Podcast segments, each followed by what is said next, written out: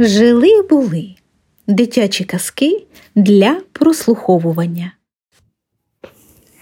Петушок, золотой гребешок и жерновцы. Оксана Иванова. Жил да был себе старик со старухою, бедные-бедные, и хлеба-то у них не было. Вот они поехали в лес, набрали желудей, привезли домой и начали есть. Долго ли, коротко ли они ели, только старуха уронила один желудь в подполье. Пустил желудь росток и в небольшое время дорос до полу. Старуха заприметила и говорит, «Старик, надобно пол-то прорубить. Пускай дуб растет выше, как вырастет, не станем в лес за желудями ездить, станем в избе рвать». Старик прорубил пол, деревце росло, росло и выросло до потолка. Старик разобрал и потолок, а после и крышу снял. Деревце все растет да растет и доросло до самого неба. Не стало у старика со старухой желудей. Взял он мешок и полез на дуб. Лес, лес и взобрался на небо. Ходил-ходил по небу, увидал, сидит кочеток, золотой гребешок, а возле него стоят жерновцы. Старик долго не думал, захватил с собой и кочетка, и жерновцы, и спустился в избу. Спустился и говорит старухе, как нам быть? Что нам есть? «Постой», — молвила старуха, я попробую жерновцы. Взяла жерновцы и стала молоть. Ан блин да пирог, блин да пирог. Что не повернет, все блин да пирог. И накормила старика.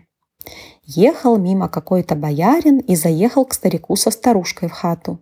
«Нет ли, — спрашивает, — чего-нибудь поесть?» Старуха говорит, «Чего тебе, родимый, дать? Разве блинков?» Взяла жерновцы и намолола. Нападали блинки да пирожки. Боярин поел и говорит, «Продай мне, бабушка, твои жерновцы». «Нет», — отвечает старуха, «продавать нельзя». Он позавидовал чужому добру и украл у ней жерновцы. Как увидали старик со старухой, что укради жерновцы, стали горевать. «Постой», — говорит кочеток, золотой гребешок, «я полечу, догоню». Прилетел он к боярским хоромам, сел на ворота и кричит «Кукареку, боярин, боярин, отдай наши жерновцы золотые голубые!» Как услыхал боярин, сейчас приказывает «Эй, малый, возьми, брось его в воду». Поймали кочетка, бросили в колодец. Он и стал приговаривать «Носик, носик, пей воду, ротик, ротик, пей воду» и вытянул весь колодец. Выпил воду и полетел к боярским хоромам.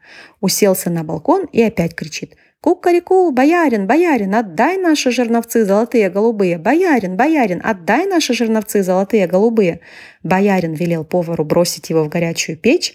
Поймали кочетка, бросили в горячую печь прямо в огонь. Он и стал приговаривать. «Носик, носик, лей воду! Ротик, ротик, лей воду!» И залил весь жар в печи. Вспорхнул, влетел в боярские палаты и опять кричит «Кукареку, боярин, боярин, отдай наши жерновцы золотые, голубые! Боярин, боярин, отдай наши жерновцы золотые, голубые!» И в то же самое время боярин гостей принимал, гости услыхали, что кричит кочеток, и тотчас же побежали вон из дома. Хозяин бросился догонять их, а кочеток, золотой гребешок, подхватил жерновцы и улетел с ними к старику и старухе. Тут и сказки конец, а кто слушал, молодец.